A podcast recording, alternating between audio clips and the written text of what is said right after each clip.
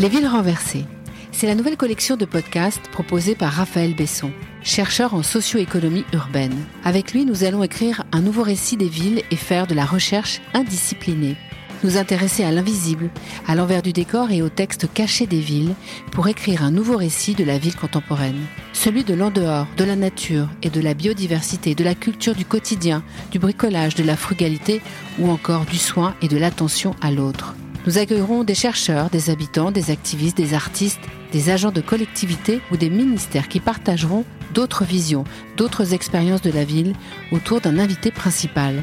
Ensemble, faisons place pour une fois à l'incertitude, au hasard, aux villes chaotiques, à l'inconscient, aux névroses et pourquoi pas à la sexualité des villes.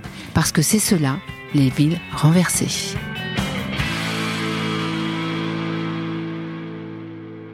Bonjour Raphaël.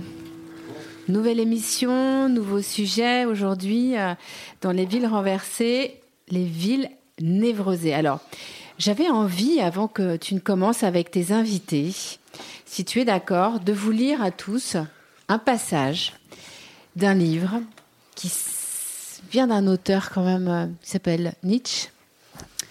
Euh, en passant, ainsi parlait Zarathustra. Je ne sais pas si vous connaissez ce passage. Alors je vous le lis parce que moi, cette thématique euh, des villes névrosées m'a donné envie de relire ça. En traversant ainsi sans hâte bien des peuples et maintes villes, Zarathustra retournait sur des détours vers ses montagnes et sa caverne. Et, en passant, il arriva aussi à l'improviste à la porte de la grande ville. Mais lorsqu'il fut arrivé là, un fou, écumant, sauta sur lui, les bras étendus en lui barrant le passage. C'était le même fou que le peuple appelait le singe de Zarathustra, car il imitait un peu les manières de Zarathustra et la chute de sa phrase. Il aimait aussi à emprunter au trésor de sa sagesse. Le fou, cependant, parla ainsi à Zarathustra. Ô Zarathustra, c'est ici qu'est la grande ville. Tu n'as rien à y chercher et tout à y perdre. Pourquoi voudrais-tu patauger dans cette fange? Aie donc pitié de tes jambes, crache plutôt sur la porte de la grande ville et retourne sur tes pas. Ici, c'est l'enfer pour les pensées solitaires. Ici, l'on fait cuire vivantes les grandes pensées et l'on les réduit en bouillie. Ici pourrissent tous les grands sentiments. Ici, on laisse cliquetis que les petits sentiments desséchés. Je vous laisse méditer sur, cette, sur ce moment de Nietzsche. Et je laisse désormais le micro à Raphaël pour faire une petite synthèse, en tout cas démarrer euh, les villes névrosées. Oui, effectivement, plutôt démarrer les villes névrosées, parce que je ne vais pas réagir là directement à ce texte, même si on va parler quelque part de la ville des fous. Donc on va s'intéresser à ce sujet. Alors par rapport à cette émission, donc j'ai décidé de, de, consacrer cette émission aux villes névrosées, car j'ai le sentiment en fait d'un certain malaise dans notre civilisation urbaine. J'explore maintenant les villes depuis une bonne quinzaine d'années et j'ai assez vite pris conscience, grâce notamment aussi aux travaux de la NPU dont on va, parler, en fait, de l'existence de nœuds urbains ou névroses qui seraient euh, ancrés territorialement dans les territoires urbains. Alors on retrouve des névroses récurrentes, hein, la névrose post-industrielle, qui est caractérisée par une désindustrialisation massive des territoires, et surtout l'absence en fait hein, d'alternatives sociétales, nouveaux récits en fait, hein, nouveaux imaginaires la sarcellite, ou la maladie des grands ensembles, pour reprendre les propos de la NPU, les fractures urbaines produites par 50 ans d'idéologie fonctionnaliste, la perte de vitalité, voire la mort de certains centres-bourgs, et bien évidemment le nouveau euh, traumatisme urbain, hein, caractérisé par euh, notre expérience collective euh, de ces villes confinées. Et puis, il y a des névroses plus spécifiques qui apparaissent dans des territoires en particulier. Alors des villes hein, qui euh, sont frappées par des traumatismes historiques et qui n'ont jamais réussi à engager un travail de mémoire historique de fond. On pense à Madrid, où l'ombre du euh, de los Caídos hein, est toujours, plane toujours au-dessus, euh, fièrement au-dessus de la, ville de Madrid. Des villes en proie à une crise existentielle, voire identitaire, à l'image de Marseille, qui après une période de splendeur et l'invasion en fait hein, de cette cité grecque par les troupes de Jules César, eh bien, n'arrive pas à sortir d'un récit transgressif vis-à-vis de la loi, vis-à-vis de l'État. Encore aujourd'hui, avec euh, Rubirola, on est encore constamment dans ce discours systématique d'opposition à Paris. On pense aussi à des villes schizophréniques, bipolaires, des villes soumises à des complexes d'infériorité ou de supériorité urbaine, des villes inhospitalières qui favorisent la frustration et la défiance, des villes hyper normées ou hyper technologisées qui incitent au fond les individus au contrôle, voire au refoulement des pulsions radicales. Et puis il y a les villes qui connaissent une combinaison infinie de névroses, peut-être Marseille, les rendant par là même incapables d'écrire un nouveau récit métropolitain et d'imaginer d'autres futurs souhaitables. Alors, à la lecture de ces névroses récurrentes et spécifiques, il semblerait que l'espace urbain sécrète ses propres pathologies. Ex-milieu géographique névrosé est une influence sur le comportement intime, psychologique et affectif des individus. Pour reprendre une personne qu'on pourrait qualifier de psychanalyste urbaniste, hein, euh, c'est euh, Michel Litch, je ne suis pas sûr de bien dire son nom. Euh, eh bien, ce qu'il nous raconte surtout, c'est que l'homme devient ce que la ville en fait, et inversement, la manière dont nous modelons notre environnement est l'expression de notre propre état d'âme. Dès lors, quelles seraient les recettes, s'il y en a, qui permettraient de soigner ce corps urbain névrosé? Alors, pour en discuter, on a le plaisir d'accueillir donc euh, Laurent Petit, euh, comédien et ingénieur. On, en discutera. Donc, bonjour Laurent Petit. Donc, Bonjour. Vous êtes comédien ou ingénieur euh, Non, je suis, suis pas du tout comédien. Euh, je suis plutôt performeur. Euh, je suis venu à cette psychanalyse urbaine justement parce que je faisais des performances en me faisant passer pour un chercheur. Et dans le cadre d'un projet qui avait été mené par le groupe, le collectif Existe, peut-être ça vous dit quelque chose, ils m'avaient demandé de présenter le résultat de leurs travaux et j'avais endossé la blouse blanche d'un psychanalyste urbain. Et dans l'assistance, il y avait énormément d'archis et d'urbanistes qui ont trouvé cette idée euh, étonnante et ils m'ont tout de suite demandé si j'avais publié mes travaux, alors que j'avais pas du tout commencé le travail. Et euh, comme on avait euh, à l'époque une certaine aura dans le monde du spectacle, on a fait part de cette idée et on a reçu des propositions de villes comme Vierzon à l'origine. puis ça a été les Côtes d'Armor, Tours, euh, une zone de l'union entre Roubaix, Tourcoing et Waterloo. Et ensuite, euh, le, le projet s'est enchaîné. Enfin, euh, à l'heure qu'il est, donc le projet a débuté en 2009. On a psychanalysé une centaine de territoires. Donc des gros morceaux, hein, j'ai envie de dire, comme Marseille, effectivement, Bordeaux, Lyon, Tours. ces villes, alors je, par exemple, l'opération menée à Bordeaux sur la communauté urbaine de Bordeaux, la cube. On l'avait baptisé l'opération Bouillon Cube pour donner tout de suite un côté gaudriolesque à nos interventions, parce que le public de ces spectacles se trouvait, retrouvait un peu intimidé par l'association de la psychanalyse et de l'urbanisme, deux sujets qui font peur et qui euh, donc terrorisaient les, populations, enfin les populations, et donc on essayait de les attirer en euh, donnant des titres un peu accrocheurs à nos interventions. Ok. On va revenir plus en détail sur ce que vous faites, et surtout sur euh, tout votre travail. Alors, vous avez toute une série de termes qui sont assez intéressants. Vous, euh, essayez d'identifier le PNSU, le point névro-stratégique urbain, où se concentrent les névroses géographiques pour amorcer un TRU, un traitement radical urbain de nature à guérir les troubles. On va essayer de revenir là-dessus. Simplement, je vais présenter euh, nos deux autres invités. Donc euh, François Pain, qui est cinéaste, qui a réalisé de nombreux films hein, liés au mouvement de la psychiatrie alternative et de l'analyse institutionnelle. Et puis, euh, donc bonjour, euh, François. Oui, bonjour.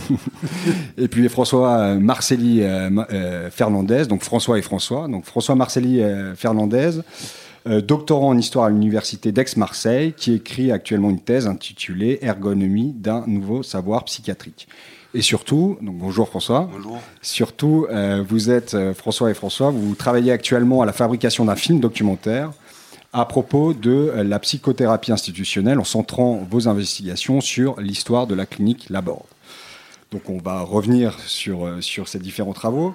Donc peut-être Laurent Petit, essayons peut-être d'aller un peu plus loin sur la compréhension de ce que vous avez fait donc avec l'Agence nationale de de psychanalyse urbaine, euh, peut-être nous décrire un peu vos, méthodes ou des expériences que vous avez développées dans, certaines villes. vous avez commencé par Bordeaux, mais...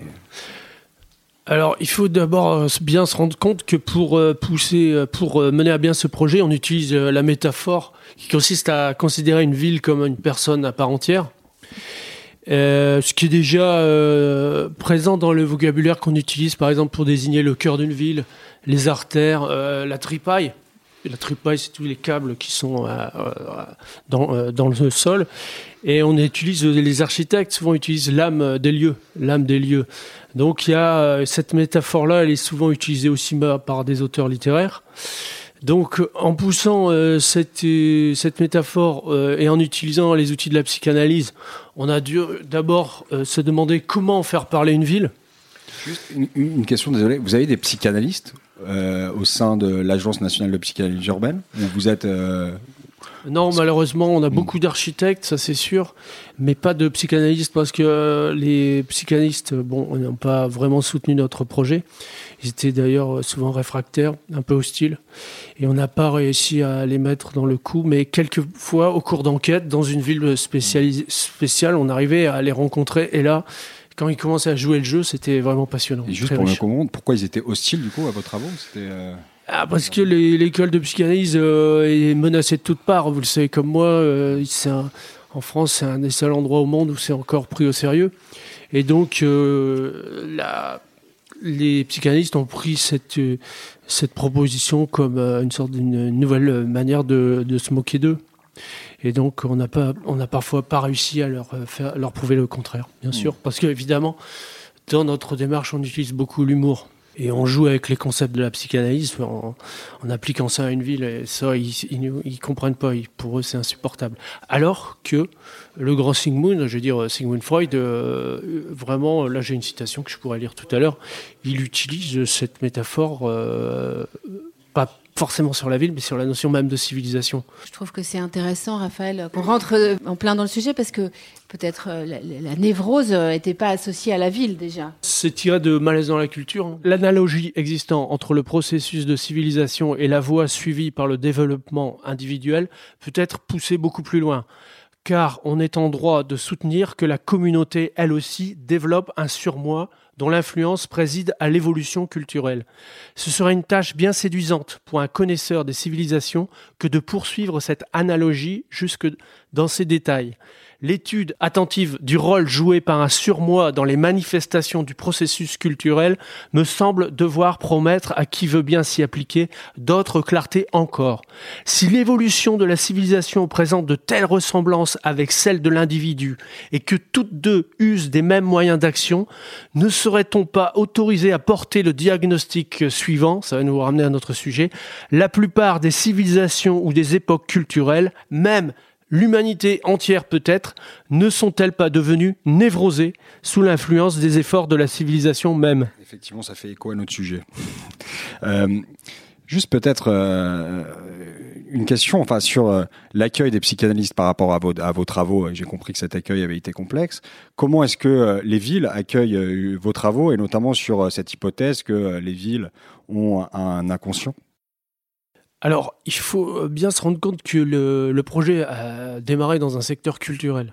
Donc, c'est plutôt des théâtres, des lieux culturels comme des centres des arts de la rue, des choses comme ça, qui nous ont accueillis. Donc, ça avait une dimension ludique. Donc euh, ça, nous, a ouvert les portes aussi de la ville parce que ces lieux culturels nous organisaient tout un tas de rendez-vous avec des experts, des gens qui connaissaient la ville.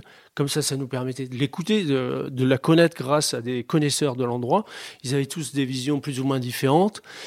Grâce à ces opérateurs culturels, on avait euh, accès on mettait en place ce qu'on appelle une opération divan, où là on aménageait des transats dans la ville euh, sur la place du marché pour questionner les habitants sur leur ville. On essayait de les déclencher poétiquement par un questionnaire chinois. On leur demandait par exemple si Vierzon était un animal, ça serait quoi? Si Vierzon était un fruit, ça serait quoi? Euh, Qu'est-ce qui lui ferait plaisir pour son anniversaire? Pour continuer à personnifier la ville et déclencher poétiquement euh, l'habitant et aussi animer, activer la relation de tendresse que n'importe quel habitant a pour sa ville. Parce que chaque euh, habitant aime sa ville, mais en même temps l'accable de reproches, comme un peu euh, une adolescente avec sa mère, si vous voyez le genre. C'est-à-dire qu'elle aime sa mère, mais elle lui, elle lui en veut euh, pour toutes sortes de raisons. Et ça, on s'amusait avec ça, et ça nous permettait de faire parler la ville au niveau d'experts, mais aussi du tout venant de, d'habitants et on accompagnait ça avec des dérives où on partait euh, avec nos blues dans la ville, dans les cafés pour essayer de recueillir aussi de la mythologie urbaine parce qu'il reste aussi un peu il y a aussi des légendes parfois qui existent encore et on, s'amusait avec ça. Vous étiez un peu en avance, on va dire, Raphaël, sur le temps, sur l'époque, parce qu'on voit aujourd'hui que les villes rejettent presque les habitants dans ce sens où elles sont devenues, alors j'imagine que ça va être un sujet de conversation qui va continuer vers ça, mais où elles sont devenues euh, inaccueillantes, on le voit dans, euh, et ainsi par les Zarathustra, quoi, euh, sort de cette ville parce qu'elle ne fait que t'abêtir et finalement avilir même les personnes humaines. C'est extraordinaire d'arriver à avoir toutes ces images, ces métaphores, comme vous l'avez souligné, et de se servir, je trouve, de l'humour et de la poésie. Oui. Parce que ça, c'est ça, c'est quand même euh, la, meilleure des expressions et la meilleure des thérapies, puisqu'on parle de la psychanalyse, non? Oui, parce que euh, quelque part, là, je reprends votre idée de fou euh, chez Nietzsche. nous, on adopte quasiment la posture du bouffon. C'est-à-dire, c'est le roi qui nous invite via le directeur du théâtre et il nous donne les clés de la ville pour qu'on s'amuse avec. Et donc, on présente le résultat de nos recherches de manière humoristique, même si on respecte tout à fait les documents qu'on qu'on recueille toute la matière, elle n'est pas inventée. On n'invente pas des fausses histoires sur la ville. On joue avec ce qu'on trouve. Et euh, donc, et on présente euh, parfois ces travaux au, maire de la ville. Hein. C'est, c'est arrivé plusieurs fois et ça c'est intéressant parce qu'il adore. Euh, si le maire lui-même de l'humour, il va, il va pouvoir réutiliser des images et s'amuser avec ça, rebondir parfois, comme le maire de Aubagne côté de Marseille qui a discuté avec la population pendant une demi-heure après le, le, résultat, la conférence qu'on avait présentée sur Aubagne. Juste pour euh, continuer sur votre propos, comment est-ce que du coup vous euh, transformez toute cette matière que vous allez recueillir sur le terrain avec ces opérations d'Ivan, un travail sur les archives, des choses comme ça, en action urbaine effectivement appropriable par les élus. Au-delà, si vous voulez, d'un recueil qui peut se produire avec des conférences, des événements, des choses comme ça. Comment est-ce que euh, cette matière, à un moment donné, elle s'inscrit aussi dans le dur de la fabrique urbaine? Est-ce que c'est possible ou vous restez à des, à des événements, on va dire, artistiques, culturels ou des performances? Pour arriver à ces propositions urbaines, avec la matière qu'on recueille, on essaie de poursuivre notre métaphore hein, et en commençant par essayer de dresser, cerner l'environnement familial d'une ville. Qu'est-ce que ça peut être l'environnement familial d'une ville? Ça peut être euh, la rivière, ça peut être un, ancêtre géologique, ça peut être un ancêtre, un père nourricier comme le mouton, une mère nourricière, la vie, euh, ça peut être un père spirituel, un saint qui a fait un miracle dans la région, etc. On va transformer l'histoire en une histoire familiale. Ensuite, on va étudier les traumatismes que va subir une ville. Hein, ça, les guerres, les crises économiques, les famines, épidémies, etc. Et ça, ça met finalement, on arrive à des sortes de traumatismes dont la ville va pas se remettre. Donc ça, ça on arrive à détecter une névrose, plusieurs névroses. Et c'est en fonction de ce diagnostic qu'on va imaginer des traitements alors des traitements urbains, des traitements architecturaux, des traitements euh, économiques parfois, de, d'aussi projeter la ville vers le futur, le futur qui est très inquiétant aujourd'hui, mais on essaye de le, faire en respectant aussi les contraintes que va qui vont, euh, qui vont survenir dans ce futur. Et c'est ces, ces traitements qu'on propose en fin de conférence et aussi un traitement cathartique aussi. Vous pouvez nous donner juste un exemple peut-être de traitement pour qu'on comprenne un, peu mieux euh, Là, un traitement, par exemple, euh, quand on a étudié Tours, la ville blanche, on avait senti une, tension névrotique avec la ville de Saint-Pierre-des-Corps, qui est une ville communiste, ville rouge, ville blanche, et on a euh, préconisé la construction d'un monument de réconciliation sous l'autoroute qui euh, sépare encore les deux villes. Et donc ça a été inauguré par le maire, la mairesse de Saint-Pierre-des-Corps et un représentant de la mairie de Tours pour réconcilier euh, symboliquement bien sûr les, deux populations. ça c'est appartenait, opération partenay particulier, on s'était amusé avec ça, c'est une ville au nord de Bordeaux. Euh, c'est une ville qui s'était jamais remise de la disparition du marché aux bestiaux, qui était un lieu de, rencontre sociale très fort, qui n'existait plus depuis 20 ans. Et on a organisé un lâcher de partenaise, qui est une, race de, vaches là-bas. Et tout le monde s'est habillé en vache. Et on a euh, mis en scène un, carnaval, en fait. Un carnaval pour, euh, comme acte cathartique pour essayer de guérir de cette euh, disparition du marché aux bestiaux. Merci pour euh, juste peut-être euh, passer la parole à, François et François. Ça me plaît beaucoup le, concept de François et François déjà, oui. Non, c'est plus en fait. On, après, on va venir aussi sur la psychothérapie institutionnelle. On est très intéressé de mieux comprendre, mais peut-être juste euh, des réactions à chaud euh, vis-à-vis de tout ce que nous raconte Laurent bah, Petit. Oui, là, ce qui est, Alors, ce qui est il marrant, faut parler dans le micro. Ah, pardon. Ce qui est marrant dans cette histoire que tu racontes, c'est que Oui. Tours, c'est là où je faisais mes études. Oui. Donc, euh, je connais bien l'histoire de Tours. À l'époque, c'était Royer qui était maire, qui était une, euh, un, un type hallucinant.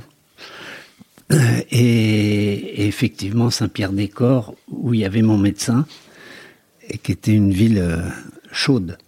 Pour réagir à, à, à propos de, des, des exemples que tu citais, de, des exemples de, mise au travail, en fait. Je pense, euh, si, si à retenir quelque chose, ce serait le premier terme que tu employais quand tu t'es euh, défini, qui était plutôt celui de performeur. Et je pense que ça tourne autour de ça et que c'est une, espèce de performativité euh, de ces questions que tu mets en, en œuvre. Une fois qu'elles ont eu lieu, est-ce qu'il y a un suivi de ce processus euh, ou est-ce que euh, le fait que ça ait déjà eu lieu est déjà euh, en soi bénéfique? Alors, c'est justement là où euh, l'ANPU s'est beaucoup questionné au bout de dix ans de cette pratique. On s'est bien amusé, on a, fait, on a été travailler aussi à, Genève, à Alger. Psychanalyser Alger quand on est français, c'est vraiment très lourd. On a psychanalysé Hénin Beaumont, je pourrais en parler, c'est extraordinaire le cas Hénin Beaumont. On a vécu des expériences inouïes, on a essayé Beyrouth, mais là on n'a pas réussi tellement c'était violent. Et comme euh, beaucoup, euh, on est euh, 7-8 à l'ANPU, euh, la moitié des membres de l'ANPU ce sont des architectes. Évidemment, ils souffraient de ne pas rentrer dans le dur, de construire, de, de justement mettre en pratique toutes les découvertes, toutes les propositions qu'on faisait. Et au même moment, on a été abordé, euh, contacté par des agences d'urbanisme, c'est-à-dire des gens qui voulaient vraiment qu'on accompagne un projet de transformation urbaine. Et là, ça a impliqué une nouvelle euh, façon de travailler, beaucoup plus dans la durée. Euh, C'était autant euh, une psychanalyse urbaine, on pouvait le faire en une semaine d'enquête, une semaine de travail sur la restitution. Autant les projets d'accompagnement urbain, c'est euh, six mois, un an, deux ans, trois ans de travail sur place. L'humour est difficile à manier dans ce genre de contexte parce que c'est très tendu entre les promoteurs, la mairie, les habitants, les associations locales. Donc il faut pas y aller avec un bouffon ravageur, il faut y aller plus en douceur. Et que moi j'étais plutôt dans la mouvance bouffon, bouffon bouffonnerie, euh, humour, j'ai plutôt euh, laissé euh, l'équipe d'architectes manœuvrer là-bas avec plus de douceur et de délicatesse pour arriver là à des propositions plus concrètes qui, où, carrément on, propose des, projets qui sont repris en main par les, élus, qui sont étudiés ensuite et retransformés, re- retransformés par l'agence d'urbanisme. Donc, mais quelque part, le, projet perd sa, sa pertinence artistique, mais se met au service de la communauté. Parce que je pense que s'il est trop pertinent euh, artistiquement, il peut pas être euh, réutilisé par la réalité. C'est, je pense, que c'est antinomique, fondamentalement. Mais on a besoin d'une percussion poétique pour déclencher des idées, je pense, Ouais. euh, à la base. non, mais du coup, on, Euh, on voit bien cette idée de percussion poétique, de- d'acte un peu, euh, Ouais. un peu euh, fondateur qui, à un moment donné. Quoi. Oui, il faut avoir des révélations. Oui, c'est ça. Ça n'a rien à voir avec euh, une programmation euh, euh, urbaine, comme on aurait pu le faire au CERFI, par exemple. à- Le juste. alors, le CERFI, c'était le Centre d'études de recherche et de formation institutionnelle, qui a été créé par Guattari et qui a rassemblé pas mal de, de, de- de chercheurs, des sociologues, des psychanalystes, des... Bon. Et donc, euh, par exemple, il y a eu un, à l'Almagar, dans le nord de... C'est près de Roubaix, c'est un quartier de Roubaix, je crois. Et il y avait un gros problème de rénovation de tout un quartier. Et là, le CERFI a fait tout un travail d'enquête pour arriver à faire que les gens soient impliqués dans la rénovation du quartier lui-même et que les chômeurs soient formés à la maçonnerie, au, euh, etc., pour qu'ils participent eux-mêmes à la rénovation de leur quartier, auquel ils tenaient beaucoup par ailleurs, parce que c'était un quartier euh, qui était vivant, qui avait un truc euh, comme un village, quoi. Oui, comme un- un- et ça, c'est bon, ce qui disparaît dans les villes euh, actuelles. Bien sûr. Hein, qui disparaît complètement. Donc voilà. Ben, C'est-à-dire que l'ANPU naît d'une rencontre avec un collectif d'architectes, et les collectifs d'architectes, peut-être vous les connaissez, c'est des, des, architectes à l'origine qui, qui ont essayé de réinventer la façon de construire la ville en faisant participer les, habitants. Donc ils partent là aussi pour des missions de six mois, plusieurs années dans un quartier pour essayer d'imaginer l'avenir avec les habitants. Et ça, évidemment, on, se retrouve un peu dans ce mode de, oui, mais ce qui est intéressant là, dans ta façon d'opérer, c'est de effectivement faire une performance avec les gens, de les, de les amener à, à délirer sur leur propre. Euh, ouais, voilà. Et ça, c'est très important. Du coup, effectivement, enfin, on sent, on sent bien que la, la, la, performance est essentielle dans, dans, ce travail. Et je reprends le collectif Existe, dont tu as parlé à, l'origine. Juste par rapport aux laboratoires citoyens de Madrid, qui sont en fait aujourd'hui des espaces urbains autogérés, hein, il y a une trentaine d'espaces, ça fait depuis des ans que ça existe.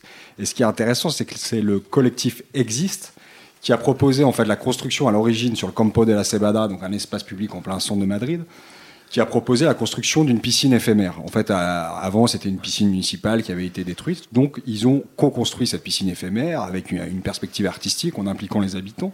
Et en fait, cette performance plutôt artistique, du coup, a été un élément déclencheur du mouvement des laboratoires citoyens. Alors évidemment, c'est pas la performance qui explique pourquoi les laboratoires citoyens se sont développés, mais à un moment donné, il y a eu un espèce de détonateur qui a été essentiel dans le développement d'aujourd'hui, bah, ce phénomène urbain absolument majeur. Oui, oui. Ce que je trouve important aussi, euh, ce que vous venez de dire, c'est de créer des rencontres. Je pense que tout ce que j'entends euh, dans la compréhension, il y, a des mots qui sont importants. L'inconscient d'une ville, vous l'avez cité, euh, moi j'y avais jamais pensé. Alors bien sûr, on y pense quand on pense à Berlin, quand on pense à des villes où il y a des grandes guerres, ou même Paris, bien sûr. Mais l'inconscient des villes, c'est comment on trimballe cet inconscient euh, dans des euh, familles qui restent dans la ville et qui y habitent depuis toujours, ou comme le raconte Zarathustra, dans quelqu'un qui arrive dans la ville. Mm-hmm. Et c'est formidable d'y de, d'y mettre à la fois de l'humour, bien sûr, mais des performances euh, pour qu'on arrive à avoir un décalage sur les choses. Ça, je trouve que ça, c'est formidable. Et puis, faire participer les gens, créer de la rencontre. Oui. Parce que je pense que les gens qui habitent les villes, ils n'ont pas forcément envie de partir juste pour partir. Ils ont envie de partir parce qu'ils pensent que l'herbe est plus verte ailleurs, selon la formule consacrée. Mais elle n'est pas plus verte ailleurs, c'est la même. On se trimballe partout. Et chaque ville travaille son inconscient. Donc comment faire rester les gens dans leur ville, puisqu'à l'origine, ils y sont venus, soit pour y travailler, soit parce qu'il y avait de la famille, soit parce qu'ils en avaient besoin. Donc euh, faire aimer les gens, enfin faire aimer l'endroit où l'on vit, c'est presque plus intéressant que de se dire euh, si on partait et qu'on allait voir ailleurs. C'est ça qui est intéressant dans le mmh. sujet des villes névrosées. Qu'est-ce qui crée la névrose des villes Peut-être? Son inconscient, pas que, bien sûr. Il y a d'autres situations. Son euh, histoire. Son histoire, son, urbanité ou pas. Les forces économiques aussi. Qui, les forces économiques, bien sûr. La construction de la ville, son La construction aussi, oui. Bien sûr. C'est intéressant de voir que pour la première fois, grâce à toi, Raphaël, on parle de la névrose des villes et on voit qu'il y a quelque chose qui se joue de très important. Non, c'est pas grâce à moi. mais, oui, mais en tout cas, c'est un sujet qui m'intéresse. Juste euh, peut-être pour... Euh, on a une deuxième idée, notion qu'on aimerait bien euh, travailler dans le cadre de cette émission, c'est vos travaux donc sur la psychothérapie institutionnelle. Peut-être François Marcelli, est-ce que vous pouvez juste nous dire en quelques mots ce qu'est cette psychothérapie institutionnelle et puis surtout ce que vous faites à la Borde et en quoi finalement cette clinique La Borde à un moment donné aussi fait écho à ce, qu'on raconte sur les villes névrosées pour résumer la psychothérapie institutionnelle, euh, là aussi il y a une formule consacrée qui a été énoncée par euh, un Allemand qui s'appelle Hermann Simon, qui avant tout a, souhaité soigner les structures soignantes. Et que c'était peut-être ça l'enjeu, et c'est toujours ça l'enjeu peut-être de cette histoire de la psychothérapie institutionnelle. L'important d'abord euh, historiquement, c'est que la psychothérapie institutionnelle est née à partir du moment où on a utilisé la psychanalyse comme outil de la psychiatrie. Et à partir de là, il y a un inconscient collectif qui marche, qui fonctionne. Et le problème, c'est de savoir comment ça fonctionne. Et dans la psychothérapie institutionnelle, c'est un peu ça, de savoir quel psychotique à un moment, pourquoi il est là et pourquoi euh, ça enclenche un certain nombre de réactions en chaîne, etc. Bon, l'institution elle-même est pathogène et il faut en, permanence la, soigner ça. Alors soigner, c'est effectivement de jouer sur des structures, sur des réunions, sur des, de créer des, lieux où on, on, peut faire euh, de la poterie ou je sais pas quoi, ou inventer d'autres façons de, de, de se réaliser en tant que malade. L'autre truc aussi qui était très important, c'était que les gens qui travaillaient étaient obligés de faire des roulements. C'est-à-dire que tu es infirmier, mais tu peux aussi aller faire la vaisselle, tu peux t'occuper d'un atelier. Et petit à petit, on s'est aperçu que même des femmes qui étaient embauchées comme, euh, comme femmes de ménage se comportaient vraiment comme des, personnes soignantes. Donc le, le terme de soignant a changé complètement de fonction. Tout le monde a une fonction soignante, c'est la base. Et, peut-être au-delà de la clinique, du coup, euh, on voit bien le, enfin, la réflexion et, euh, ce qui a été développé au sein même de la clinique pour essayer de justement soigner l'institution, mais comment est-ce qu'elle fonctionnait dans son territoire? C'est-à-dire, est-ce qu'à un moment donné, la ville, le territoire était pensé dans ce processus euh, curatif? Ouri, par exemple, la première chose qu'il dit, c'est qu'il faut de l'espace on ne peut pas soigner les gens dans, comme ça se passe actuellement, par exemple, dans les, des centres comme euh, Maison Blanche, euh, le centre qu'il y a rue d'Avron, j'ai un copain qui y est, c'est hallucinant. Il n'y a pas d'espace. Il y a les chambres, il y a une petite cour de prison dans laquelle ils peuvent se promener, et basta. Donc, à l'inverse, à la borde, on pouvait faire du cheval, on pouvait s'occuper des cochons, on pouvait euh, faire du jardinage, faire de donc et tous les pensionnaires étaient amenés à participer, même à la vaisselle, à la cuisine. Euh. Ils participaient aussi au fonctionnement de la ville.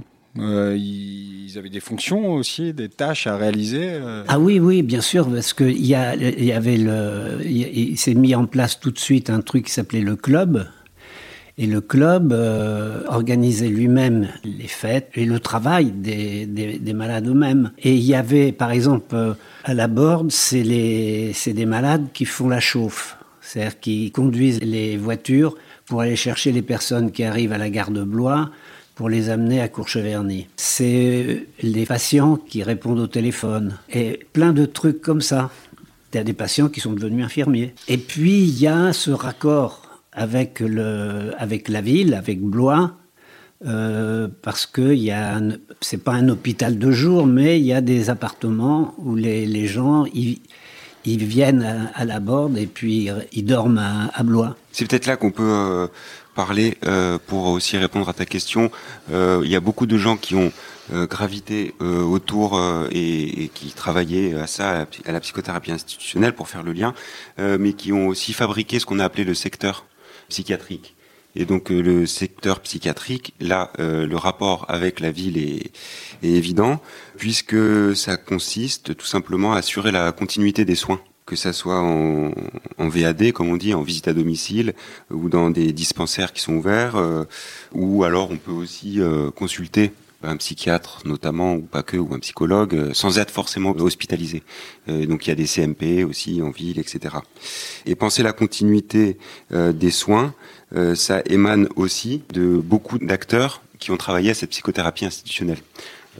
juste pour en citer quelques-uns, notamment Tosquelles, Ouri, Bonafé aussi, mais ça date d'avant les années 60. On va pas refaire tout l'historique euh, pendant la guerre, etc. Euh, mais ça, ça, ça, on va dire que c'est une, une efficience à partir de 60 et qu'aujourd'hui la problématique se repose. Et je voulais simplement ajouter quelque chose par rapport au secteur, c'est que ça existe euh, encore aujourd'hui ces secteurs.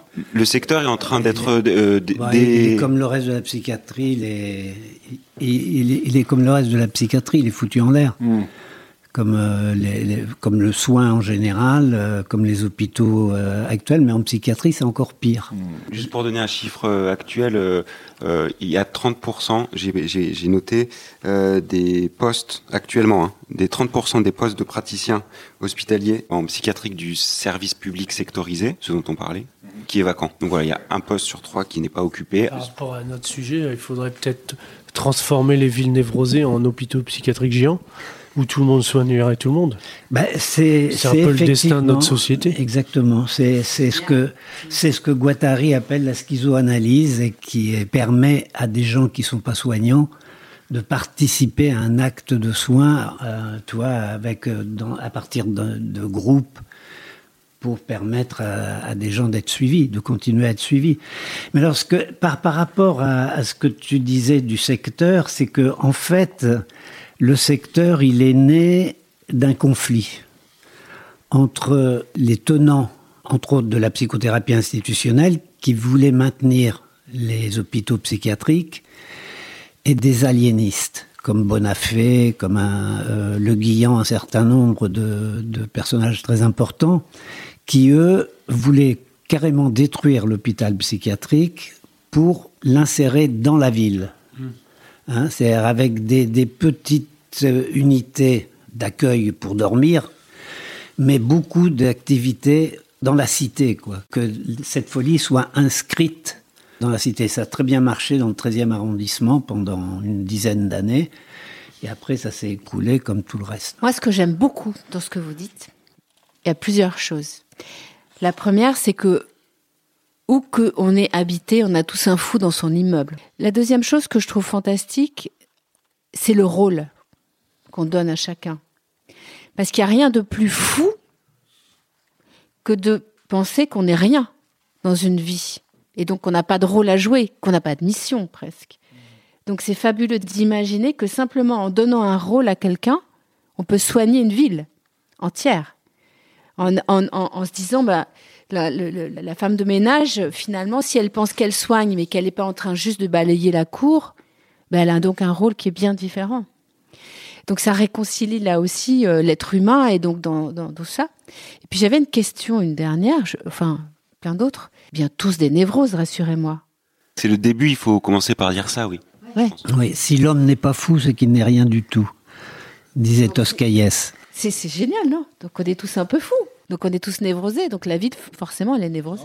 Ma psy vient de me dire que j'étais plus névrosé. Peut-être je suis plus rien. Ça, ça, bah, T'es peut-être psychotique.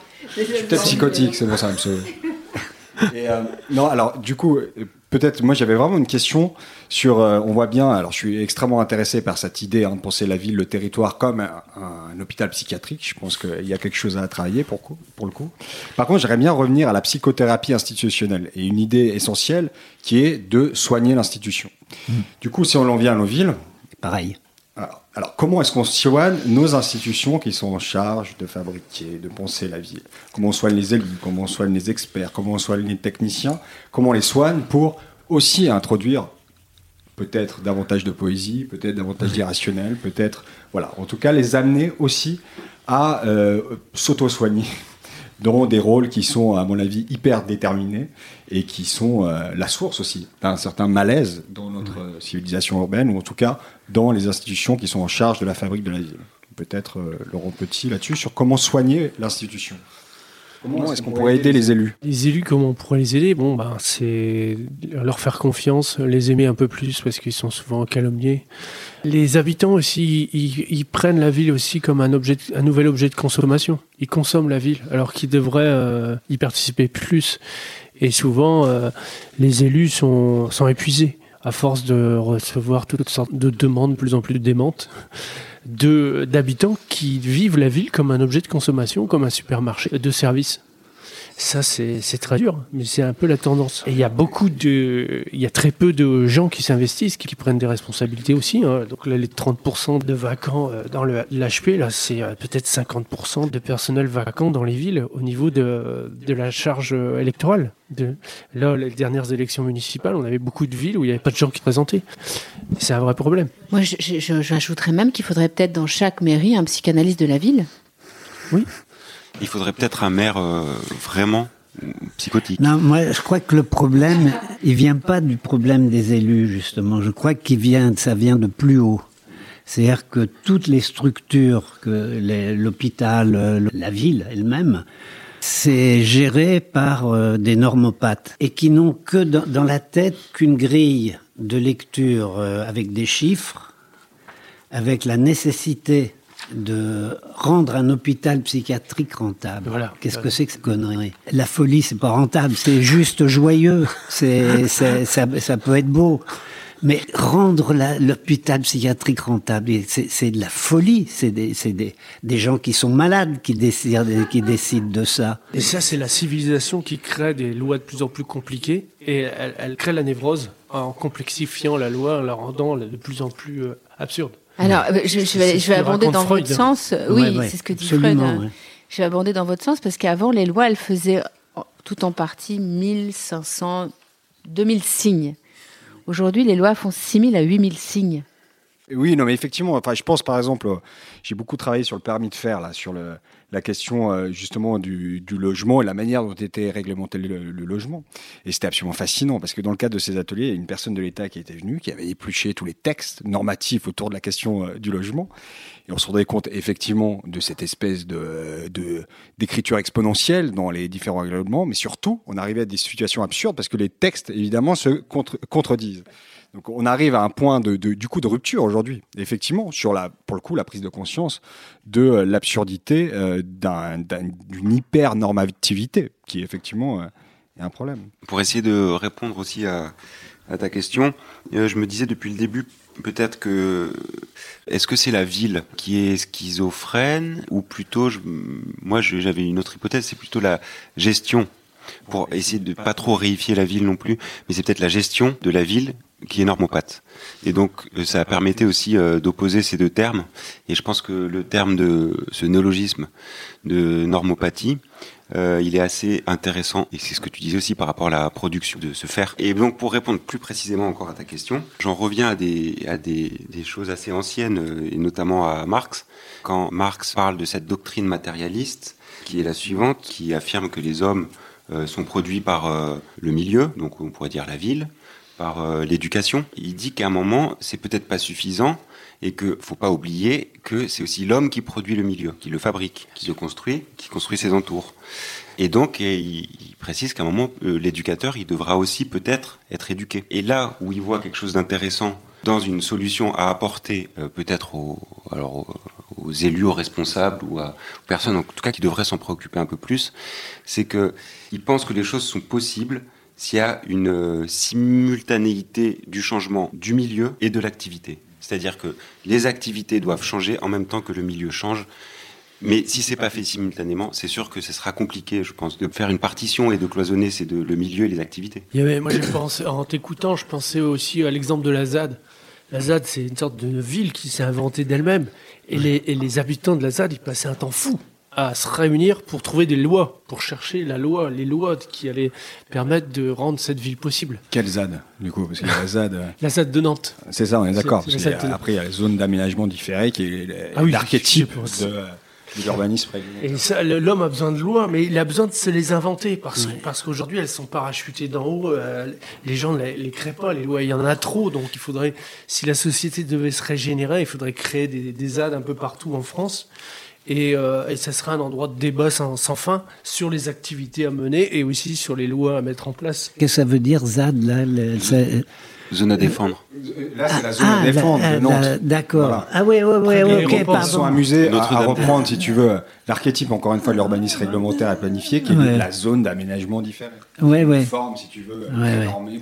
Non, excuse-moi, j'avais Je crois qu'on justement. a je- tous besoin d'un surmoi pour justement euh, éviter de, que tout le monde là, se lâche sur ses passions égoïstes. C'est quasiment nécessaire. Ah oui, j'allais venir à l'ego. À l'ego. Mais alors, dans une société hyper individualisée, aujourd'hui, euh, je pense qu'il y a un sujet euh, qui vous réunit tous, qui est un sujet important, c'est la conscience. Parce que si les villes ont des inconscients, quid de la conscience? C'est-à-dire que si chacun individuellement prend conscience qu'il est névrosé, euh, qu'il vit dans une ville qui vit elle-même de ses propres névroses, des migrants qui viennent dans nos villes, euh, qui devraient plutôt qu'être un obstacle, être un plus dans la connexion et l'interdépendance. Qui- qui- Quid de la conscience? Est-ce qu'on peut être conscient à un moment donné? Est-ce qu'il y a la possibilité d'un éclairage de conscience quand vous faites euh, des événements, des performances? Est-ce que les habitants ont pris conscience qu'il y a quelque chose qui cloche? Oui, oui, oui, ils, nous sont reconnaissants. Ils, ont, ils, revoient l'histoire de leur ville euh, sous un autre, avec un autre regard. Et donc, ça leur permet de réinventer euh, leur point de vue euh, sur la situation. Et de prendre conscience peut-être des problèmes de la ville de, manière différente. Oui, c'est ce qu'on espère, hein, en tous les cas. Je pense qu'on a un sujet d'émission à faire sur la ville consciente, qui est qui prend elle-même conscience, euh, conscience de ses névroses et, du coup euh, sur ce que peut signifier cette euh, prise de conscience et comment on travaille à partir de là. Mais je crois, pour répondre à ce que tu disais, c'est que il y a, je pense que les médias, dans, leur globalité telle qu'ils fonctionnent actuellement.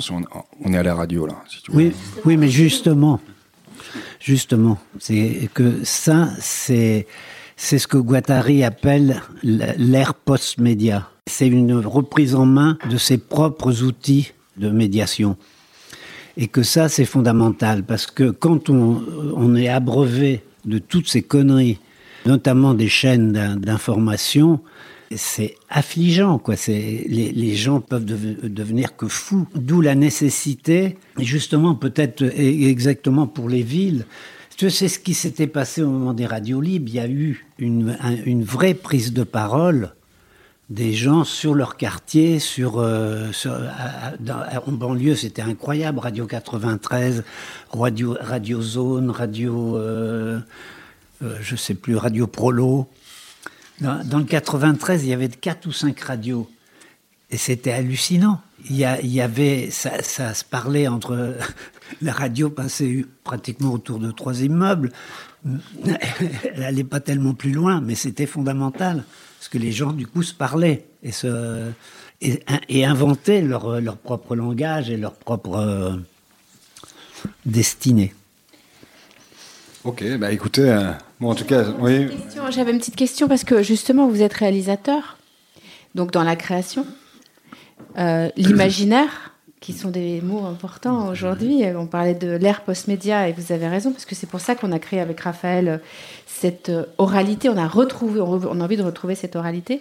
Quand vous allez psychanalyser des villes, vous aussi, euh, et euh, interroger les villes, qu'est-ce qui vous surprend à chaque fois en tant que réalisateur, sur votre œil de réalisateur? Éventuellement, je l'interroge avec la caméra. oui, mais justement, c'est un... Ben, c'est-à-dire que moi, je je, psychanalyse pas les villes. Non, non. Vous interrogez. Je m'interroge, on s'interroge effectivement. Alors parfois, on, se laisse aller plutôt à ce qui est séduisant, et puis au contraire, parfois, c'est cette absurdité totale de, de certaines formes d'urbanisation ou de... Non, euh, je ne fais pas de trucs sur les villes, à part un petit film. Euh. du coup, par rapport à l'ère post-média Ah, si, si, j'ai fait un film avec. Euh, ah, si, je vais oublier, avec Chemetov. Ouais, ok, bah alors du coup, d'où ma question. Est-ce que. Euh, tu as pu constater que tes, tes films, notamment avec Chemetov, ont pu à un moment déclencher peut-être une prise de conscience, une réflexion de la part euh, de la collectivité, d'habitants, euh, une autre manière de regarder sa propre ville. Est-ce que tu as eu, je sais pas, eu des retours là-dessus Si tu veux, c'est euh, que c'est toujours le même problème, c'est que chez Metov, c'est un, poids lourd, mais tu avais Ayou qui était aussi un autre poids lourd, de Ports-en-Part, euh, Nouvelle, donc les, et les poids lourds, ils se rentrent dedans. Donc il n'y a pas de, il a pas de, il y a, pas de construction commune, quoi. C'est, c'est rare, hein. Et ça, c'est, vraiment dommage. C'est le, c'est le gros problème justement de, de, la, de ce que tu disais tout à l'heure à propos de l'individuation des gens dans toutes les villes, c'est que toutes les pratiques sont individuées, programmées pour être vendues, pas pour être partagées. En tout cas, à soigner les architectes problème des, architectes, à mon avis, il y a du taf. Et les apprendre surtout à coopérer, je pense que là déjà, les, les villes sont porteraient un, peu mieux. Euh, écoutez, merci beaucoup. On a déjà euh, pas mal discuté. À mon avis, euh, c'est sûr qu'on va revenir sur cette question des villes névrosées. Il y a vraiment un gros travail là-dessus. juste peut-être pour, pour finir, est-ce que vous pouvez nous citer quelques références de, vos travaux, peut-être un bouquin, un article ou un film qui pourrait intéresser les auditeurs du coup? Peut-être Laurent? Il y, a, le site ANPU, hein, qui, pour Agence nationale de psychanalyse urbaine, qui est, qui est intéressant, qui est assez complet. Et euh, en toute modestie, j'ai écrit un ouvrage qui s'appelle La ville sur le divan, aux éditions de la Contralée, et qui raconte les, les premières enquêtes euh, de l'histoire de l'ANPU. Euh, moi, pour répondre en plein dedans par rapport à l'émission, je je, on, a, on a fabriqué euh, avec des soignants et des patients à l'hôpital euh, psychiatrique Édouard Toulouse des quartiers nord de Marseille euh, un atelier vidéo, un groupe vidéo, et donc on est en train, on va commencer là à, fabriquer ce film après un an de travail avec les patients. Donc c'est un titre à venir en tout cas, c'est pour compléter la réponse de François peut-être, mais c'est le film là est pensé aussi comme un, instrument d'analyse, à la fois qu'il est aussi une forme, en effet, euh, une, forme euh, euh, qui raconte des choses, mais il est aussi un, instrument d'analyse. On va avoir énormément de choses à vous proposer, mais pas. C'est, on est en train de créer un site qui s'appelle Chaos Media. Et avec un cas comme Kafka. Parfait. Eh ben, écoutez, merci beaucoup pour euh, votre participation, euh, la, richesse des contenus, tout ce qui s'est raconté. Et merci aussi pour ces différentes euh, références, plateformes et tout ça qui vont se, créer prochainement. Merci à tous. Merci. Merci Raphaël. Et puis bah, nous, on continue. On va voir si on va vers la, la conscience, le conscient aujourd'hui. Sommes-nous conscients des villes névrosées ou de l'inconscience? Merci beaucoup.